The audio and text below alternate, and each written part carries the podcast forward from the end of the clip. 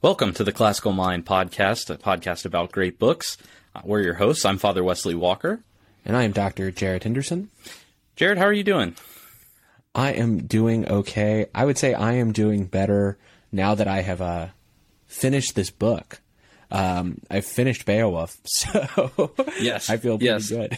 Yeah, today we're we're discussing Beowulf. Jared um, hates Beowulf. Listeners, if I- you uh, My view is that Beowulf is fine, but you know I had posted in our chat on Substack with some of our subscribers, our paid subscribers, uh, where we chat with them sometimes. I, I, I had posted, I'm like, what do you do when you have to force yourself to read a book? What do you Right. do, or or are there classics that you had to force yourself to finish because you knew they'd be worth it? Um, because Sure. Beowulf was one of those books for me. I just, for a variety of reasons, found myself having to kind of really dedicate myself to reading rather than just picking it up out of sheer pleasure. Sure, sure. Well, actually, that's kind of a good entryway, I think, into into the book. I, I would love to kind of camp out on some of these points a little bit more. First of all, was this the first time you've read Beowulf, or have you read it before? I have read it before, but I think I was 12 years old when I read it the first time. Sure. Okay. So, So I- very I read different it- context. Really long time ago. And um, a lot of it was really hard for me to remember. Um, I don't remember which translation I read or anything like this, but you know, I was kind of like a precocious 12 year old who thought I would go and read ancient books or something because all the adults would look at it and say, Ooh, what's that? I love it. I love it. So, if you had to kind of, well, first of all, I should say, you know, describing it as fine is like what my wife does when things are not fine. So, I am from the Midwest, so you might think that this is actually deep, dark criticism, but I, I actually do just think it's fine. I, I, I don't think it's particularly Yeah. awful or anything like that. It's not going in that very small list that I have of books that I hate. Um, I, I think if I had to kind of guess on like why I struggled with this book, one of the things is um, I actually am not like the biggest lover of poetry in the world. I, can, I can read some poetry and enjoy it. Uh, there's a few select works that I have like a really strong affinity for, but I have really often struggled, especially with narrative poetry. I actually um, I don't hate Homer to be clear, but I also struggle reading um, Homer a lot of the time. Interesting. And and while I like Dante, I, I have to really force myself to kind of get into Dante, and I and I think narrative poetry for me has never been the easiest genre. so it's really more of a genre issue than a uh, specific, like specific to Beowulf, or would you say in that list Beowulf might be one of the weaker entries? I would I would really say this. So I, I already struggle a little bit with narrative poetry, and then there are some specifics to how Beowulf is written, where you you do actually need to be attentive to most lines to understand the story because the story Sure. can happen uh, very quickly. Actually, it's Right. not that repetitive of a text. Um, I kind of feel like if you miss a line in Homer, you will probably be told the, the line again. Yes, You know, you gotta go do this, Telemachus, because Telemachus, you have to go and do this. You know, is how it often feels when you read it. Um, with Beowulf, it's it's very terse, and so if you're not paying attention, you're going to miss a lot of a lot of stuff. You're you're not going to be able to follow the story at all, even. Um, right. And because of that, I found that I had to pay more attention to this text than I naturally wanted to give it. And and so it was just that kind of that extra work, and as a text, it kind of presented some extra difficulties for me. Interesting. Very interesting. I I will say that uh, I love Beowulf. I think Beowulf's fantastic. As I was reading it, I felt like you know I was reading part of Lord of the Rings or something, um, which also made me wonder why we cannot make a good film adaptation of this story because there's been no good film adaptation of Beowulf. That is interesting. I, I think, yeah, that, that's right. I, I, I know there was what the uh, adaptation with um was it Demi Moore? Was it or Angelina Jolie? Angelina Jolie, Angelina Jolie, Angelina but it's like Jolie, CGI. It's it's the Yeah. Polar Express. It's the same uh, CGI stuff. Yeah, yeah, yeah, and, and I, that never seemed to have any kind of. Uh, didn't have any, you know, it, it Written it's by Neil Gaiman, though, which is interesting. You would expect it yeah. to be better, but it, I, they took a lot of liberties with the text, which I understand why. I mean, half of the text feels like side stories about things that are adjacent to the actual main action. Yeah, like suddenly you'll get a s- small story about the history of some side character. Right, Beowulf is right. going to interact with for a paragraph or a stanza, right? Yeah. Um, and so there there is something strange there, but there but something to the story of a warrior who one is just like fantastically strong, sort of almost godlike in in, in his abilities, who can defeat these creatures, uh, you know, can defeat Grendel and Grendel's mother, and then ages, you know, becomes a king, ages, and then kind of has his last stand, um, while you know all of his uh, compatriots have like abandoned him, basically. All, all you know, all of, all of his, all, you know, there's a lot. There is a lot there. I, I mean, the story could be quite compelling. I, I, I don't see why this story couldn't have gotten basically the Peter Jackson treatment. Right. Right. And, and I want to say that's Peter Jackson of The Lord of the Rings, not Peter Jackson of The Hobbit. True. True. Yeah. But uh, it, and the thing, I mean, you know, the, the narrative poetry genre might pose some difficulties, but there are scenes that are incredibly cinematic too. Like you can almost see how the movie would play out. Like the part that really stood out to me on this read through is when they do go to Grendel's mother's cave, and while they're standing kind of on the mere, um, you know, the gore is bubbling up from the waters and stuff. Yeah, and yeah. like you could just you could just see that it, like a horror movie basically i mean i thought it would be a really compelling scene you know Or, or um, there's the scene when uh, they're fighting the dragon at the end, and it's just Beowulf and like the one young warrior who will come, and that warrior's like, uh, whose name is escaping me right now, but his shield is essentially destroyed with the in the flames, but Beowulf's Yeah. indoors, so he has to get behind Beowulf or something. Yeah, you can yeah, imagine yeah. this. This could look great, right? yeah well uh, listeners if you want to give us enough money a couple million dollars we will make sure that this happens so Absolutely. yeah all right well, Clearly let- have the vision for it. So. we do yes well let's um let's jump into the into the text a little bit um i think that what i like about beowulf is this emphasis on power and rulership in responsible virtuous ways. Um, perhaps that's a maybe a needed corrective to how we tell stories today in some some ways or maybe a reaction against that in my own mind. But um but i think i mean i think in some ways the thesis of the whole book is on page well i'm i'm using the Seamus Heaney bilingual edition. I like having the old english on the page next Oh, okay. i So can't I'm using the old english. Yeah. But I I'm like also using. Seamus Heaney, who we should talk about the like the the literary status of this translation. Oh, in sure. a moment. Yeah, Yeah. It- like at some point. But I'm using the Norton edition. I love these Norton critical editions. When people ask Hmm. me editions to buy, like I always point them in the direction of these because they'll often have selections from scholarly works with like historical context and things. oh very Um, um, in fact, it's a huge book by comparison. You know, Beowulf is like what 80 pages in this, and most of it is secondary text uh, that they call context here. So I, I really love those editions, and it only has Old English on the first page and the last page, just to kind of Oh. display the rhythm of Old English. But but you can't read the whole thing. Yeah. Yeah, I do like that. Well, maybe maybe before we jump into the thesis of the book, we could talk about the the translation then. What what um specifically did you well did you find uh Heaney's translation to be difficult to read at all or did did that was it good in your estimation? So I, I do think that I do think Heaney makes this very readable, and for that I, I really want to say like this is pretty uh, impressive. But what's actually um, notable is that Heaney received the Nobel Prize in Literature for this translation, Right. and I don't know of other works who have won as a translator.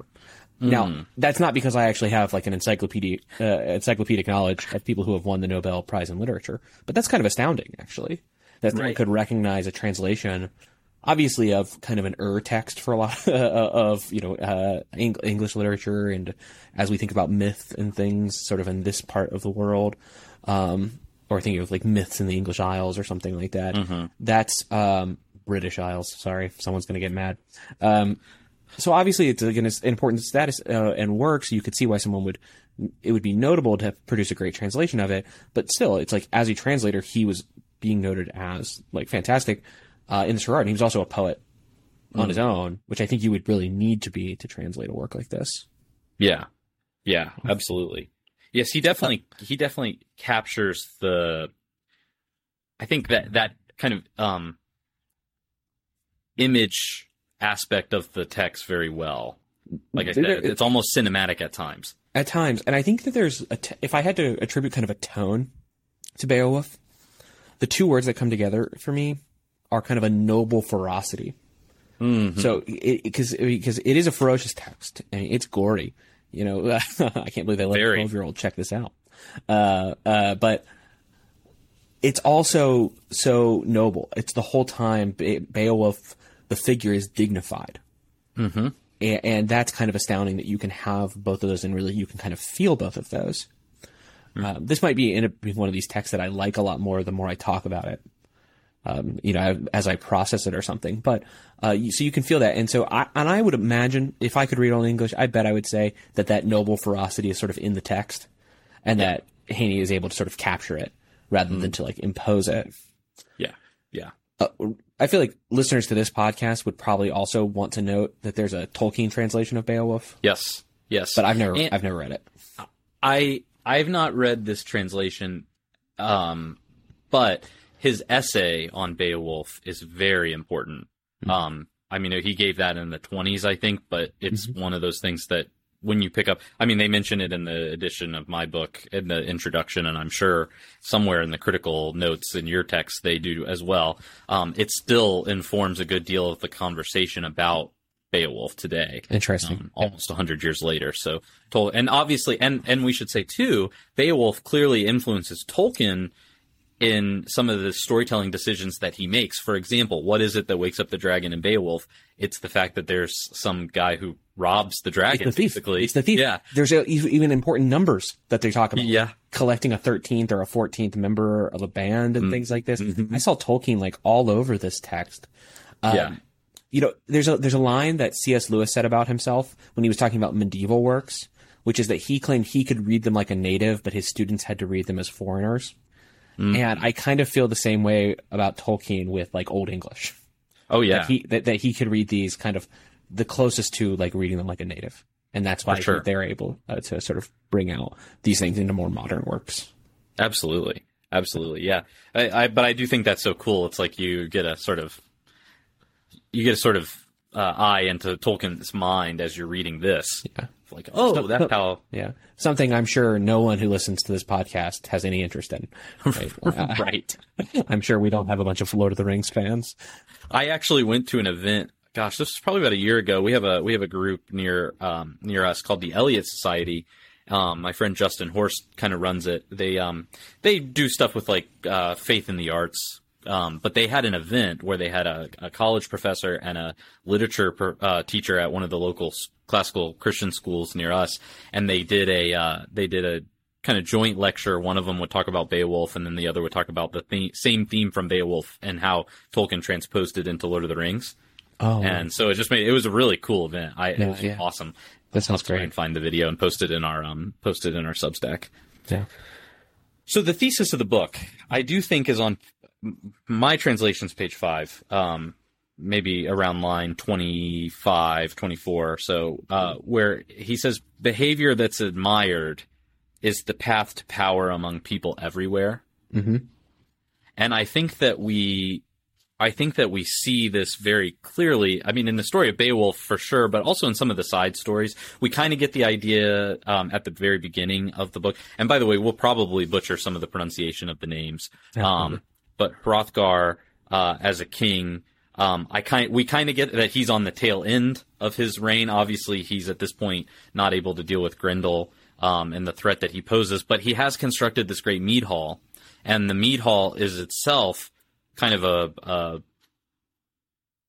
really important statement about his reign. You know that that they're willing to kind of have this place where they can commune and fellowship with each other.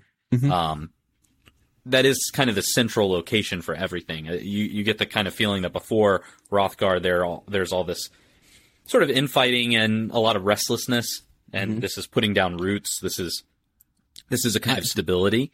Yeah, not to sound too Jungian here or Jungian, but there, I think a huge theme in this book is um, the emergence of order out of chaos, Yeah. and the the effort that it takes to preserve order out of chaos.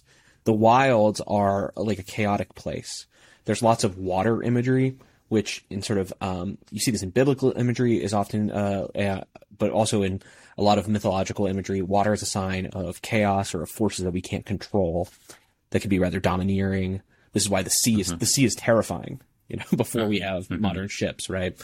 Um, and yet uh, Beowulf is able to survive in the sea. He can swim for long periods of time. He can descend into the waters, and uh, for quite a long time, he can hold his breath for a very long time as he as he swims, and he's able to do this. The mead hall is like a place of kingliness and order, right? And then Grendel, obviously the, the sort of demon, the sort of child of Cain, they uh, uh, call him at one point, um, or they sort of alluded to that he's a descendant of Cain. That Grendel brings chaos into the mead hall, right? And so what was what was orderly can no longer be. Right, right. And I yeah, I think there's a sense in which um the Grendel threat I mean there is I, Grendel's obviously a character, but I do think in some ways he symbolizes like you said the chaos of the coming power vacuum basically because you know Hrothgar at this point is is old enough that this is this would be something that would be weighing on his mind. Um and so so in some ways Grendel is a personification I think of of that uncertainty uh, moving forward, transition, power transition, you know. And of course, the good news is Beowulf emerges from this power vacuum. And we have some interesting political stuff going on with the Danes and the Geats and everything like that too, um, in terms of the relationship there and, and power vacuums as well. Um, but it is interesting because because we do have this idea. Hrothgar is this good guy. He builds the mead hall. We know he uses the mead hall kind of as the central hub for dispensing uh, goods to the young and the old. Um, is how they describe it. I think uh, the idea being, you know, when they would win spoils in war, they would all bring it back, and then the king would disperse it um, to to everyone. Um, now, the relationship between the Danes and the Geats is probably one that we should talk about, um, because Beowulf, he's he doesn't just come out of nowhere, and he's not just there because he's a nice guy. Uh, the Danes and the Geats have a history together. The Geats would be Swedes, or or Sweden at least. It would be Yeah. Sweden. Um, for those who may not know, but um, but basically, basically, Beowulf is trying to right a wrong of a previous generation and restore a right relationship between the 2 So he already comes with an agenda in some ways, but it's a good agenda. It's an agenda to to bring about justice. So just like Hrothgar has been a just ruler, I think Beowulf, uh, we're, we should read him as a um, s- someone in the same vein. Mhm. But the order itself is threatened by by Grendel, who is a very interesting character. Maybe we could talk about him at this point. Um, Yeah, so Grendel has this kind of I mean, there's a kind of a question of like what motivates Grendel, and, and I think you, you see this a lot in um, literature that will have like demons in it, right? And there's like a long like Christian tradition, and Beowulf is a, a text that's sort of heavily Christianized, right? Like the the culture of the this is um, there are lots of heavy Christian themes going through it, but so much times when you see demons, you kind of think like they're there to destroy for the sake of destruction, uh, which kind of has its like theological background, and yet Grendel's mother feels like maternal wrath, right? When Grendel is is is killed or injured, she's furious, right? So obviously there's there are like bonds of affection, and so they are personified a bit more than maybe you would typically think of them. Um, and so why is it that Grendel wants to come and do this long campaign of destroying the mead hall and killing people, but also why doesn't he finish the job? right. Like why why how can he do this over and over and over, but he never brings full destruction to the place? Yeah.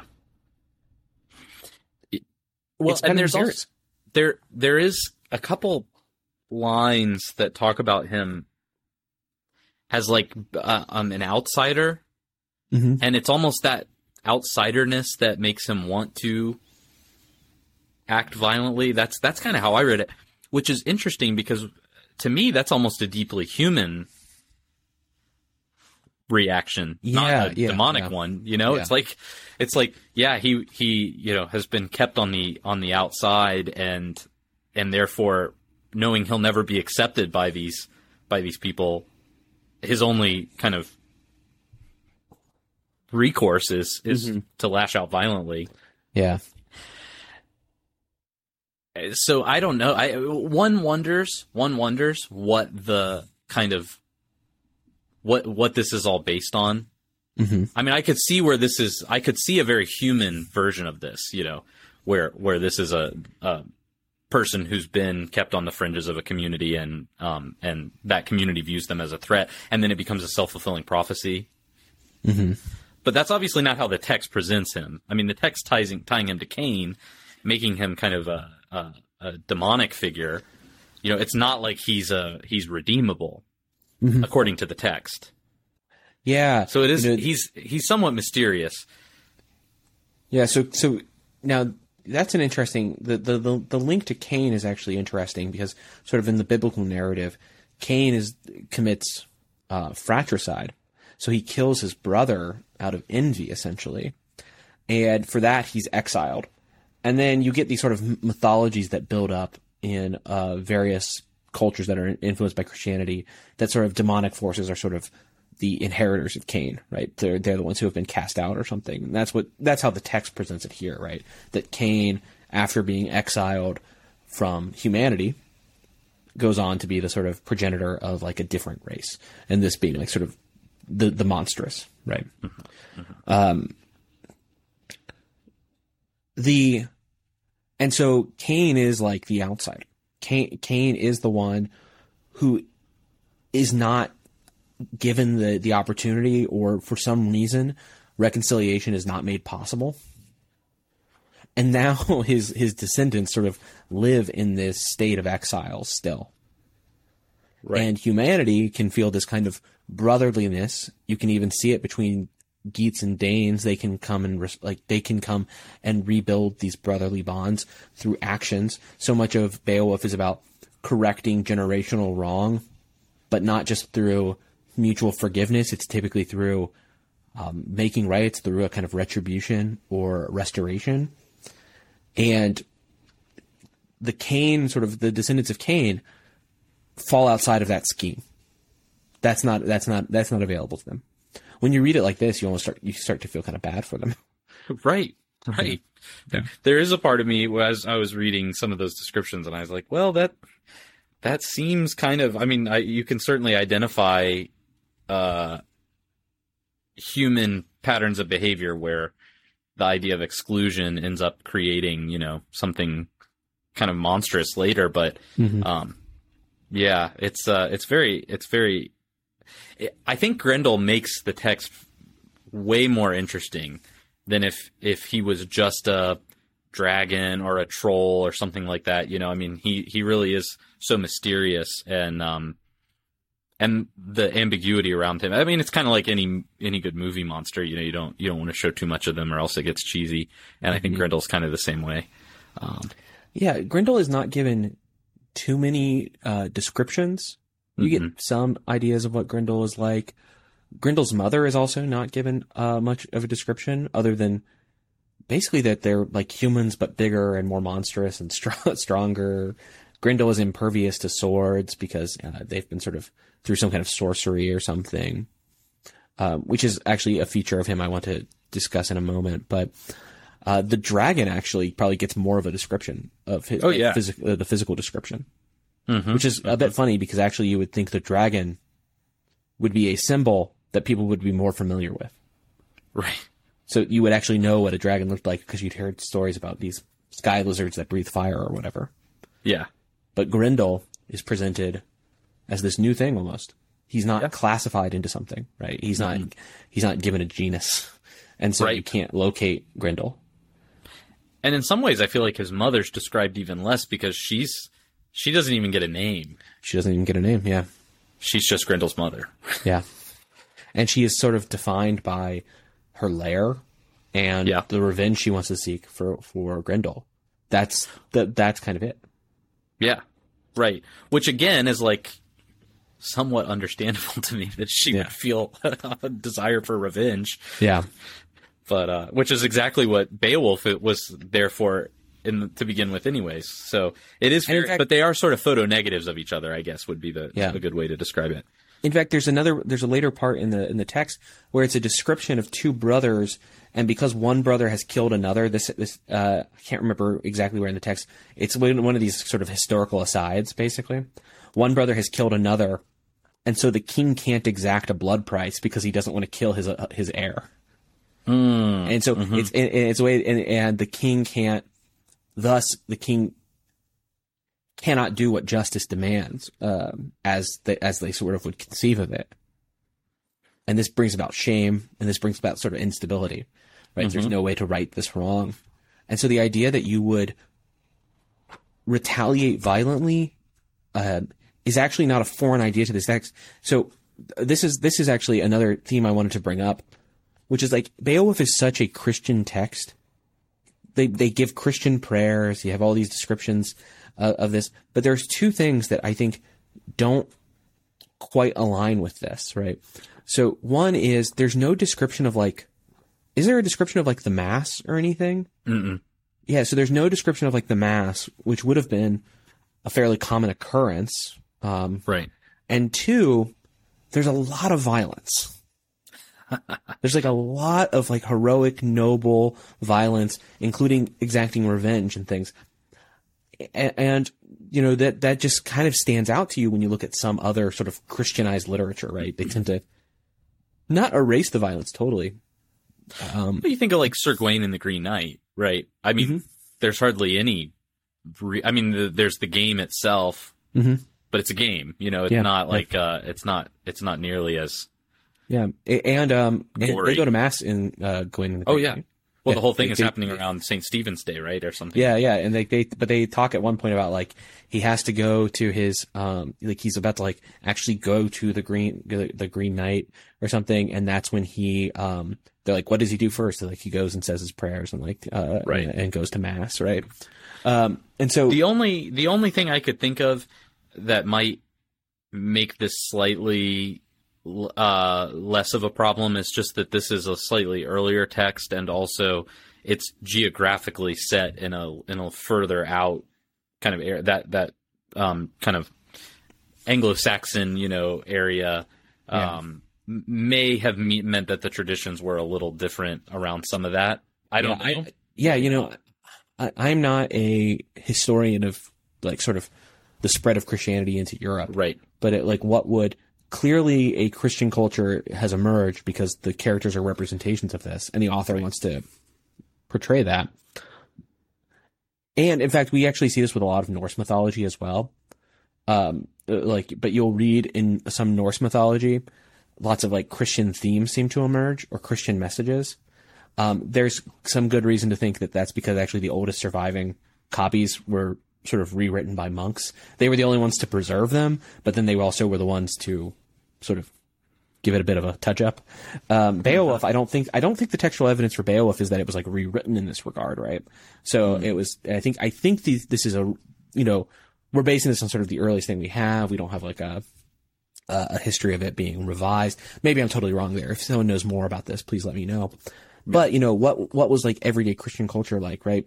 I don't know because Christianity spread in Europe is really messy. Uh, even the Christianity spread to England is is really messy. It's essentially Christianized twice, Right. uh, with, um, with a lot of um, conflict um, there, and then the spread north is even harder uh, and probably more trouble just the further you get out in distance and the harsher the conditions are. So you know, has a priestly class emerged? Right? Has the priesthood like sort of made its rounds so that it's like a regular part of the the life? Well, at least in this text, they're the priests are invisible. People are praying to God, but you know, there's no priest. Yeah. Yeah, you're right. It's very it is very interesting. Um there are a number of uh, sort of biblical allusions, Christological allusions throughout the text, which I think are very interesting, and you you can tell are clearly uh, Christian. Um, like there's uh, towards the beginning of the book, around line 180 or so, there's a kind of curse and blessing, blessing and woe type, uh, which you see uh, throughout the Old Testament. Actually, cursed is he who in times of trouble has to thrust his soul in f- the fire's embrace, forfeiting help. He has nowhere to turn. But blessed is he who after death can approach the Lord and find fin- friendship in the Father's embrace. yeah, That's like yeah. you can you can put that in Deuteronomy 28 or 30, you know, when they're Yeah. doing the liturgy of the woes and, and the blessings. Mhm. Um, but there is kind of an interesting and and it's it's interesting to see the the cultural the inculturation of the Christianity that Beowulf presents. Um, so there, so you get you get frame framing like that that's biblical, but then you also get um, imagery like I think at one point it talks about God's war loom. Hmm. yeah, yeah, yeah. It's sort of weaving of fate or Yeah. something. Um, yeah, Also, I just noticed something. I just and I missed it. So uh, something I said earlier. I'm a fool. So someone who knows this text better than me will know. Here's why Grendel can't finish the job in the uh, the mead hall. This is on line uh, around 165. So Grendel waged his lonely war, inflicting constant cruelties on the people, atrocious hurt. He took over Heorot, haunted the glittering hall after dark, but the throne itself, the treasure seat, he was kept from approaching. He was the Lord's outcast. yeah, yeah. And that's capital L. yep. So it's like an act of God keeps him from approaching the, the Yep. throne, the, the throne. That's Where right. sort of grace is conferred to the people, right? That's where hmm that's where the treasure is is is given out. That's where the spoils are distributed to the people. And Very Grendel, interesting. Grendel, being perhaps being a descendant of Cain, right, being this exile, cannot fully approach. Interesting. I wanted to talk about one character who I think is presented. Well, he's definitely presented in a very poor light, and I don't know. He's not presented perhaps as the Lord's outcast, but I think in some ways he's presented um, as being on the wrong side, and that's the character of Unferth, Mm. who's the one who uh, he kind of challenges Beowulf.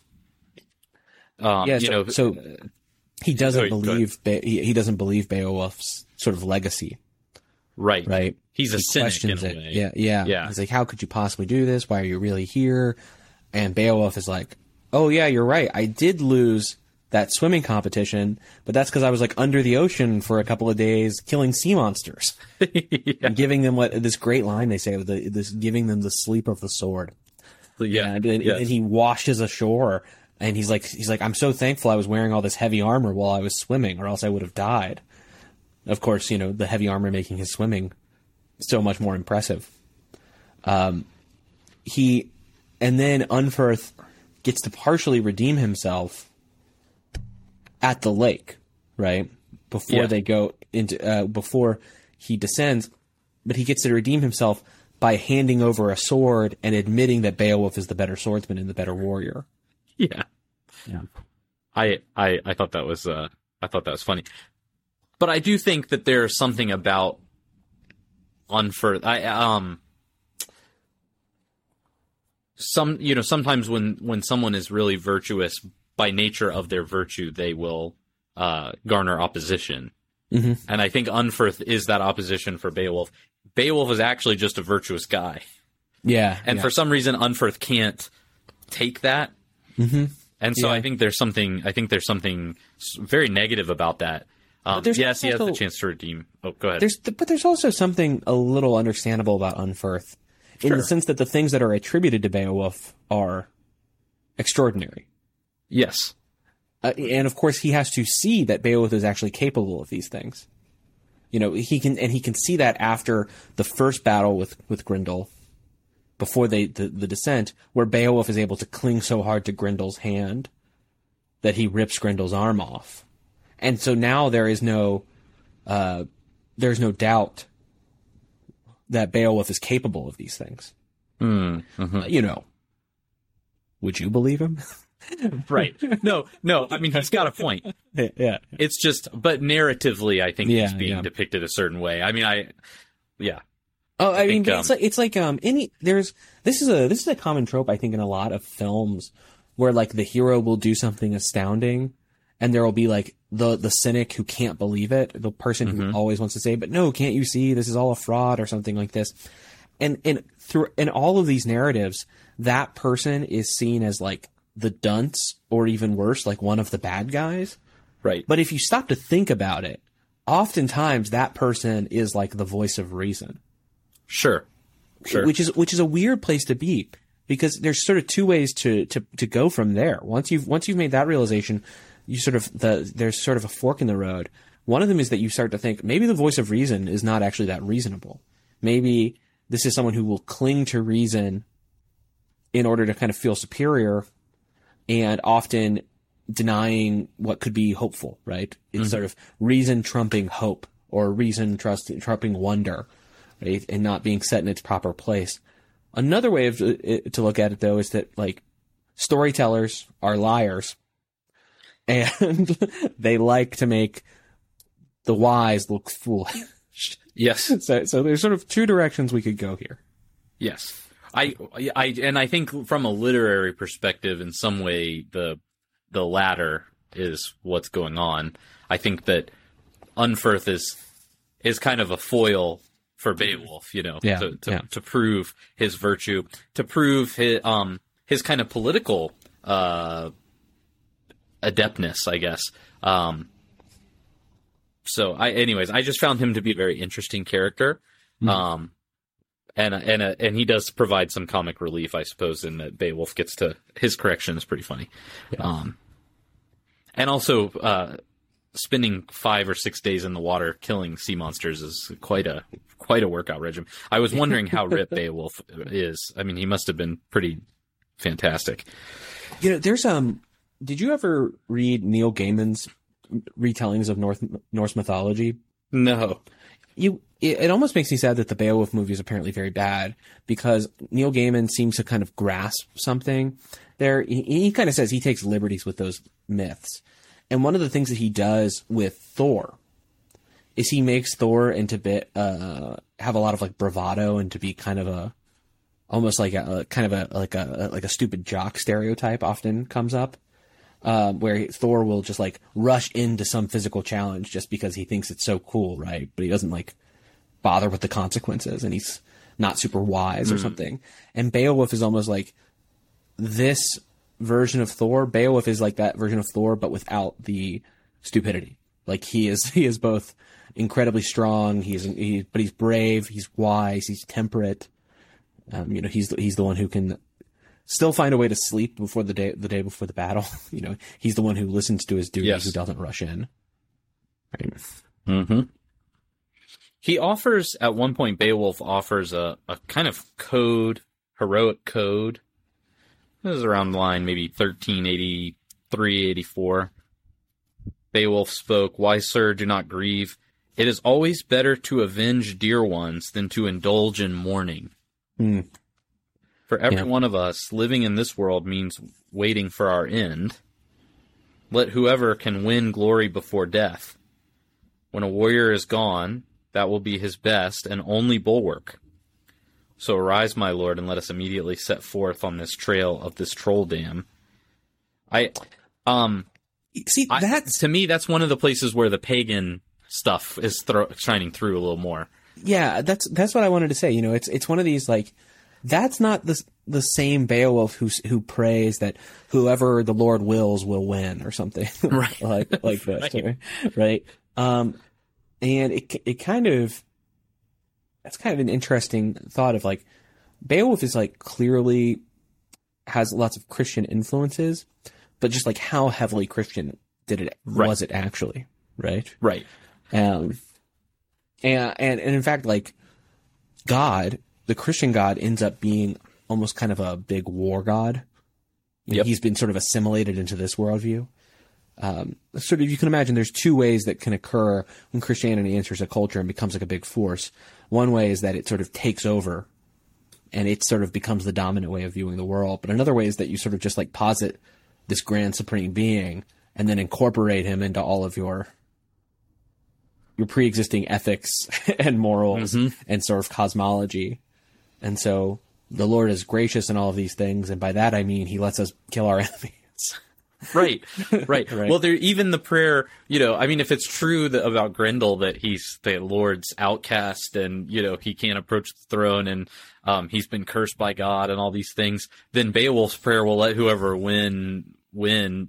Kind of to me has has an almost sort of hollow ring to it. It's like, well, you know Yeah, what you're really praying for. you know, yeah, like is God is God gonna the deck, is God gonna let the demons win? Right? Like that doesn't that doesn't seem right? that doesn't that doesn't seem right. Yeah, but it's like always a pious thing to But I say. did- right. Right. Yeah.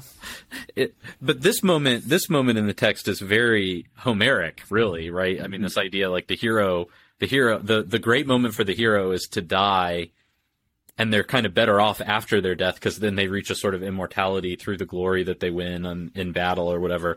Um, is it's very interesting. Um, yeah, it does. Uh, it does well. I don't know. It, I, initially, it strikes us as being very uh, incompatible with Christianity. I do wonder if in their in their time period and given kind of their cultural expectations, which may have probably uh, derived a great deal of influence from the pagans, though. I mean, if this was the job of the of the king of the thane, you know, that that you have to protect your land and the people who dwell there and all that. And so rather than spending time back mourning, we have to be proactive. We have to go do. There is a sense in which, uh, I think this could be kind of correlated with the with the sort of duty because the same king who's giving the people things from his throne, distributing all the the wealth, you know, that's part of the exchange. He got that wealth because he protects them. Mm, Yeah. so there is a sense in which he's he Beowulf is urging, I think, urging um urging them to do the right thing, you know. yeah. Yeah. But it's hard to it's well, it's even more complicated because we're coming at this from, you know, a generally Christian point of view and so it it just makes all the blending of cultures very difficult. Yeah, yeah, yeah. Yeah, I mean, this is this is always like a, a challenge. I think of reading older texts that clearly have like Christian influences, and not just reading them as like as Christians, but also just reading them as like people who have been so heavily influenced by Christian literature and culture. Right. That's the sort of um, the, the sort of challenge that we have to face is like how do we make sure that we're not like reading back into things? Um, you know, does that make sense? Like, uh, how do we make sure that we're not reading too much of Christianity into some of these stories in a way Right. uh, that so we're still sort of doing our due diligence and sort of taking care of or um, um, honoring the text kind of on its own, right? Right. That's the uh, that's sort of it's the- interesting and well the reason i the reason i bring up this point about beowulf's heroic code is tied to the some of the advice that um Hrothgar gives beowulf as Hrothgar's you know dying um kind of his last advice 1758 Uh, Mhm. maybe not while he's dying. It's just towards the end of, of that section of the book. Um, O flowers, a flower of warriors, beware of that trap. Choose, dear Beowulf, the better part, eternal rewards. So previously, Beowulf's heroic code is, you know, the warrior earns his glory now through through the battlefield, and then here, Hrothgar is saying you have to you have to think in terms of eternal reward. Don't give way to pride. For a brief while your strength is in bloom, but it fades quickly and soon there will follow illness or the sword to lay you low, or a sudden fire, or surge of water, or jabbing blade, or javelin from the air, or repellent age. Um, so there's this idea of keeping the keeping the eternal in view. I sort of wonder if if some of this is is an age thing. I mean, just purely, you know, Beowulf uh, represents uh, a hero kind of in his prime, whereas Hrothgar, as we've said, is is representing a hero kind of on his way out, um, who's clearly become feeble. Um, Yeah. But perhaps that vantage point gives him some insight that that Beowulf has not learned yet, but but needs to. Do we see any um any changes in Beowulf as he ages? Hmm. Like, you know, um because he kind of becomes in fact Hrothgar. Like he takes uh, later on because he becomes a king and in fact there is no one to unite them when he when Beowulf dies. Beowulf never has no has no heir. So Right. that same worry of like a power vacuum right? And so Beowulf, in some ways, by by killing himself, is becoming um, more, you know, um, or not by killing himself in the sense of like um, trying to commit suicide, but like by going to his death in this way, he is. You know, sort of saving himself from having to solve that particular pro- problem, but he does it in a noble way in the sense like that he's also saving like his people. Right. Yeah. And, I we, think- and we yeah, I get a glimpse that there will be another young warrior who emerges, right? Because there's one who stood with Beowulf. There's like one, Right. So there is hope, but you know, does does his does his outlook at all change because of um? Does does Beowulf's outlook change as he gets older in a way that we can like really see? I know the text says that he grew old and wise as warden of the land. Um, but how, do we have any real examples of that? I mean, I guess his willingness to sacrifice, but he's been willing to sacrifice up to this point, so it doesn't seem like a particular. You kind of actually get the sense with Beowulf that he's l- every time he's okay with dying Right. because he would die in like a glorious way. Well, the only the only difference that I see in this situations is that he goes to Hrothgar's kingdom seeking glory. I mean, that heroic code he gives is pretty uh, straightforward. I think you know now's now's the time. We've got to win this now, and you know if we die, then we we get all this glory. Whereas his motivation for what he does with the dragon is more of a kingly, out of kingly duty. It feels like he's he is actually protecting his people, Yeah, doing yeah. doing what Hrothgar was trying to do but couldn't. Mhm. Um. So I I suppose I suppose the motive could be different. Yeah. Um, here's a question for you: Is there any significance in the fact that Beowulf is essentially unable to use swords? Yeah, isn't that interesting? So it, he's at, it- throughout the whole text, he like is he's like taking them. Uh, he uses one to basically cut off Grendel's head after Grendel's already been injured, right? And the sword is destroyed. Right. That's that. That's kind of it. Only get you, get to use it once. He doesn't use a sword to fight Grendel. He's the only one who seems to know that Grendel can't be hurt by swords or something because his compatriots are his like band are all hitting him with this. Um, so there's that, and then um, with the the dragon, actually, he his sword breaks because it said that he's too strong to use them, that he can never hit appropriately. Yep. Why is that? You know, this is this is such a strange thing. You know, and, and also Beowulf is also mostly impervious to swords, which is something he actually kind of shares with Grendel. Grendel is through sorcery. Beowulf is because he like has like the finest uh, armor and things, right? And he and he can't be hurt in this way. But there is something kind of there is that that is an interesting parallel, right? Oh yeah. Yeah. Yeah, he um Grendel eh, see the, it's interesting with Grendel because we don't have that much of a description of him, but you get this idea that he is certainly larger than he's not just a mere humanoid, right? I mean, he mm-hmm. would be perhaps like a Nephilim or a giant or something, you know. I mean, mm-hmm. he's he's a large creature and he's scooping up people. I mean, you know, it's not like he's just fighting one person at a time. He's like able to grab multiple people Yeah. at once.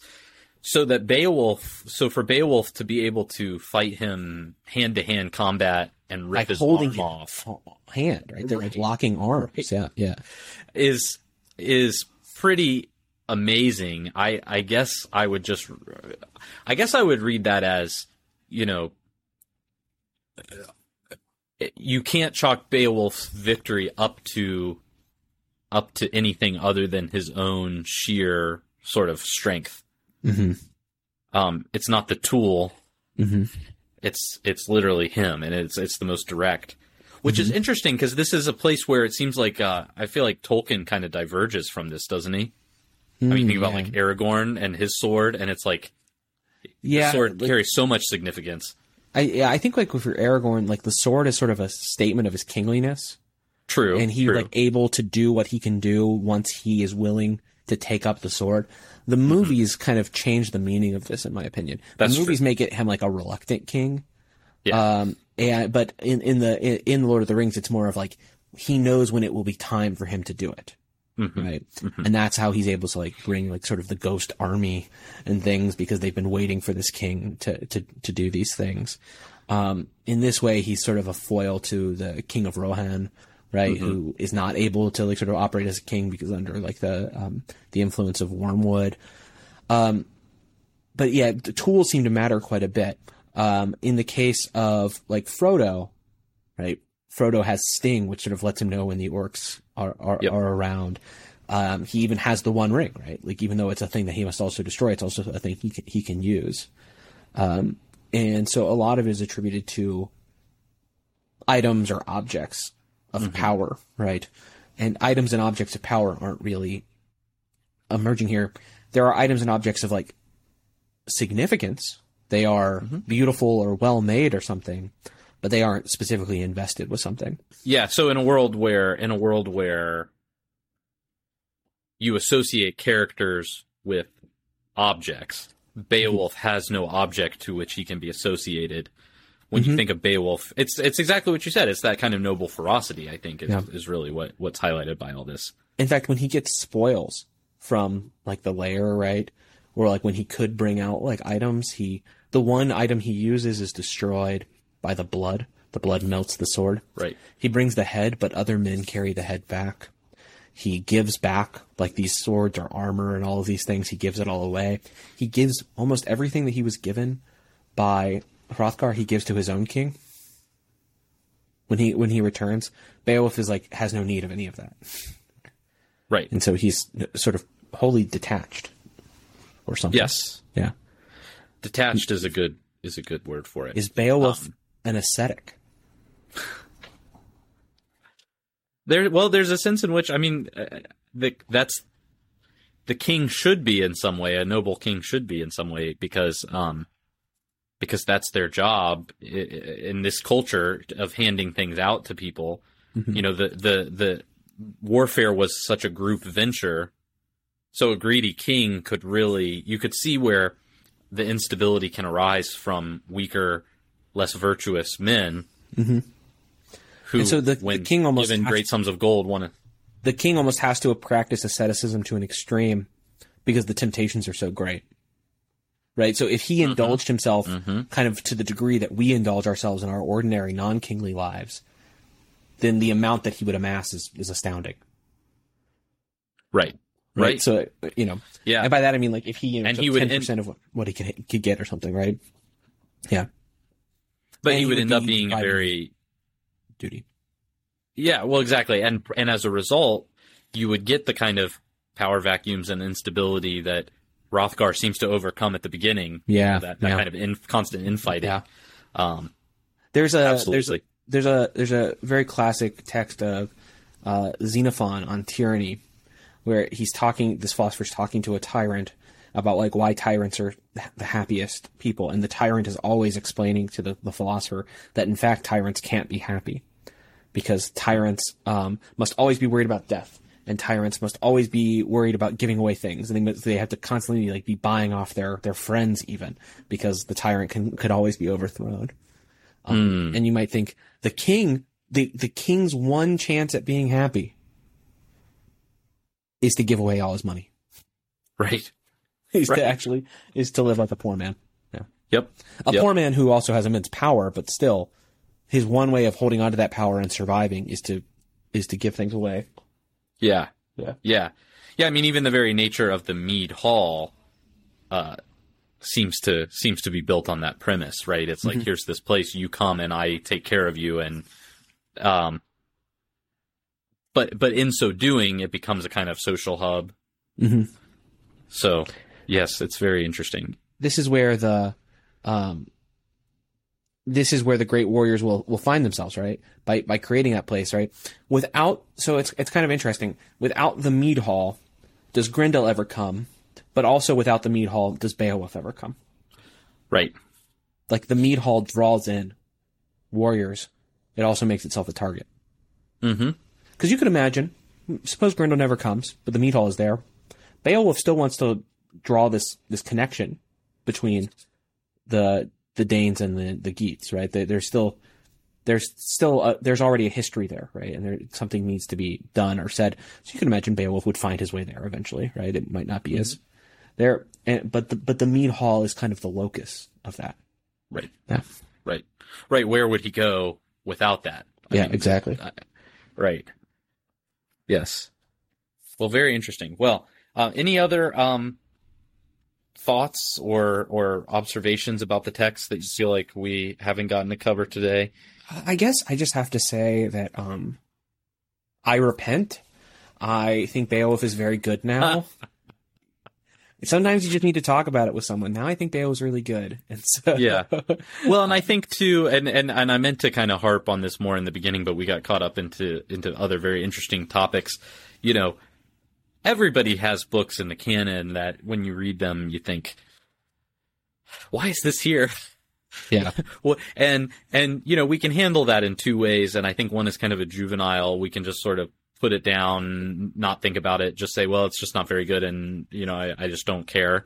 yeah, Um, but the other thing is we can allow our our dis, dislike initial dislike of the book to challenge us, and we can say, you know, what Yeah. what am I what am I not seeing here that people have seen for a thousand years? So I, I kind of have this this this view of reading. Like I think, I think quitting a book is nothing to be ashamed of. Like you know, mm-hmm. sometimes you, for a couple of reasons. One is like you might just really hate it and you're not enjoying it, and you're not actually. It could stop you from reading, right? And so you could just put the book down. I also think sometimes some books are too hard for you at a time, or it's not the right time for it. You so you should just put it down and come back to it later, right? I'm all for that, but sometimes if you can push through and maybe talk about it with a friend you will find that some of these works are truly tremendous and that you just needed to bring things out, right? That you just needed to think about them more. Um, and that m- with a lot of these canonical works, they don't immediately open themselves up to the reader. Some do. Some some are very very simple um, or straightforward in this regard, but some aren't. And maybe the more culturally distant we get, the harder that is, too. So um, for some reason, I feel like I have more in common culturally with Boethius than I do with the author of Beowulf. Sure, sure. Um, uh, and, Well, uh, and the so author I- of Boe- Boethius was philosophically educated. yeah, yeah, right. So you know, he and I have a, or we're we're part of this this multi generational brotherhood or something, right? But um, um, and that's how I'll console myself when I'm in prison one day. Say, just like Boethius. uh, uh, but uh, the so so so because of that distance, maybe it's harder. You know, may, maybe this is going to make me think about Homer more or Dante. With Homer and Dante, I kind of already had bought into that they would be great, even if I didn't enjoy them. Mm-hmm. Um, Because I'm more familiar with the sort of traditions that build themselves on those texts. Where with Beowulf, like I know it influences Tolkien and things, but I, I, I kind of view it almost as an isolated text of it. So, uh, cause I don't draw a lot of other connections to it. So there's that too. But I think, you know, quit books if you have to, but, or just say that you're going to come back to them later. But, um, you know, finish the book if you can. Yeah. And in fact, actually with Beowulf, I read like a third of it, wasn't loving it.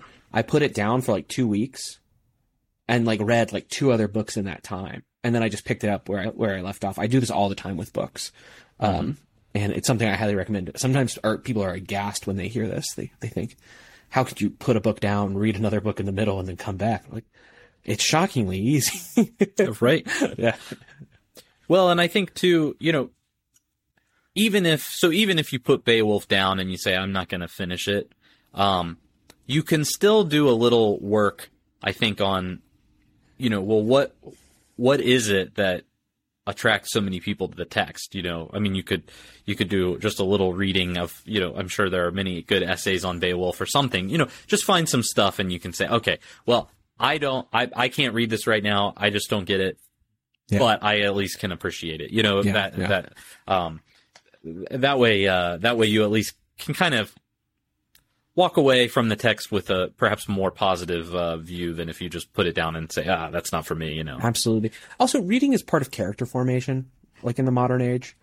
Um, contra some of the contra some of the saints actually who would say say the opposite, but but you know I think I think reading is part of character formation, and sometimes you need to learn lessons that you're not already desirous of learning, or from sources that you're not desirous of learning them from. And so thinking about Beowulf or something might be something you need to do, or, or for other people, maybe Beowulf is the easy text to read, and it's reading Boethius that's the hard part, right? But if we think that it's if we think that reading is part of character formation, then we shouldn't expect it always to be easy or enjoyable in the moment. But we should often expect it to, in retrospect, be something we're glad we've done. Hmm. Yes. Yes.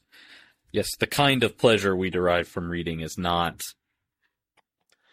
Uh, It's not it- pleasure it- it is. It's Or Right, sometimes it can be. Sometimes it can be, but but not not always. well, it can be like going to the gym for the first time in a while. You know. Yeah, You- yeah, you- Afterwards, you might say, "Oh, this was that was worth it. I'm glad I did that." But in the moment, you're probably not enjoying it as much. exactly exactly. but it's about building muscles and, and Mhm. getting better and practicing and um and improving um because it's a skill it's just like anything else and so um yeah you, you sometimes you just got to slog through it put in your 10,000 hours and Soon hopefully it doesn't all, take you 10,000 hours to read Beowulf Yeah, soon we will all be our own Malcolm Gladwells.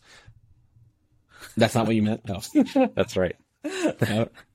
Does Well- that bring us? Does that bring us? well to I think endnotes? um I think this does bring us to endnotes I think it does uh Jared what do you have for uh for endnotes the easy recommendation obviously would be to read Tolkien's um, translation of Beowulf too, if you're into that sort of thing. But I think that, um, but but I actually think what I want to recommend is a, probably a book that we're going to cover at some point. But um, it's one that I found easier to read, uh, and yet there's a lot of similarities, and that is uh, Sir Gawain and the Green Knight. Mm. I want to I want to recommend this text. It's it's another kind of heroic epic tale, but there's there's more humor to it. There's a kind of wry humor uh, in in Gawain that kind of stands in contrast uh, to to Beowulf in a lot of ways. Beowulf is not a particularly funny text, um, Right. and so I just think for some reason they feel like natural. They feel like natural pairings, and uh, you know, go go give that a shot. and that's also a very short and quick easy read Yeah. Um, uh, yeah. And actually, uh, unlike Beowulf, I actually think that Sir Gawain, I think that the movie that came out, The Green Knight, uh, a few years ago now, I guess, was very good. Um, perhaps that's something we can talk about when the, uh, when we get there. Uh, My view is that that, that I like movie it was bit. fine. I, I honestly, but I, I actually Yeah, mean that. well, I that makes sense. I kind of walked out of that movie, and my wife turns to me. We don't go to see movies all that often. I more often go by myself, but she went with me that time, and she turns to me and she's like, "So, what did you think?" And I was like, "Yeah, okay." Like that's how I felt afterward. Uh, it was it was as if I hadn't seen a movie. That you know, uh, that's like my Sure. state had was, was so unchanged. Even though there are some parts of it that I think are really great, it is very beautiful as well. It's beautifully shot. But Sure. we'll well, talk. we about can talk that about that more. In fact, we could probably do something around that when we do the other episode, like like have a have a watch through of the movie or something, and, and we discuss just the film and the and the book, and so that I've I've been thinking that for um for our supporters on Substack, when we do books that have movie adaptations, that we could do like a special bonus thing for them. oh that would be maybe fun. maybe like a watch party sometimes. That's hard to organize all the time, or se- separate episodes. Um, we could definitely do that with like Macbeth, which is coming up soon. Coming up. Oh, yeah. month. You know. Yeah. We could do it with Sir Gawain. If we ever do the Lord of the Rings, you know, we can we, we, we can all get in our PJs and watch uh, the extended edition. Yes, big marathon, big marathon. Um, for my for my end note, um, I'm going to do one that's not very um, surprising at all, and in fact, I've already mentioned it and already uh, given it to um, some of our uh, paid, our Substack subscribers. Um, but Beowulf, the monsters and the critics is the lecture that Tolkien gave, and I think that um, you know we we think of the Tolkiens and the Lewises of the world as as great authors, and they were, but they were great scholars in terms of of being literary uh, critics, and and um, Tolkien really that lecture. Uh, not only will help you appreciate Tolkien or Beowulf, but I think will help you appreciate Tolkien more. Mm. Um, just to see him doing what it was he was trained to do, which is that kind of literary scholarship. So yeah. I highly, highly recommend um, that everyone check that out, and uh, perhaps we can put that in the show notes or something as well um, for people if they're interested in finding that. Well, this has been fun, Jared. I'm glad we converted you to being a Beowulf lover. Yeah, I'll see you at listeners, the next meeting. Yeah, that's right. That's right. Uh, listeners, uh, thank you so much for uh, for listening and supporting us. Um, our next episode will be next month on Macbeth. So in the meantime, keep reading. A Shakespearean play I haven't read. You haven't read it? Never. I've read a lot of oh. Shakespeare. Oh. I've never read Macbeth.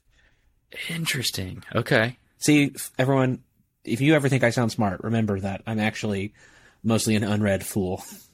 I read a lot of philosophy, but there's a lot of stuff I haven't read. That's very interesting. Yeah. Well, very, I'm excited. That'll yeah. be that makes it even more fun. Yeah. To experience this with you for the first time. Yeah. All right. Take care, everyone. Bye.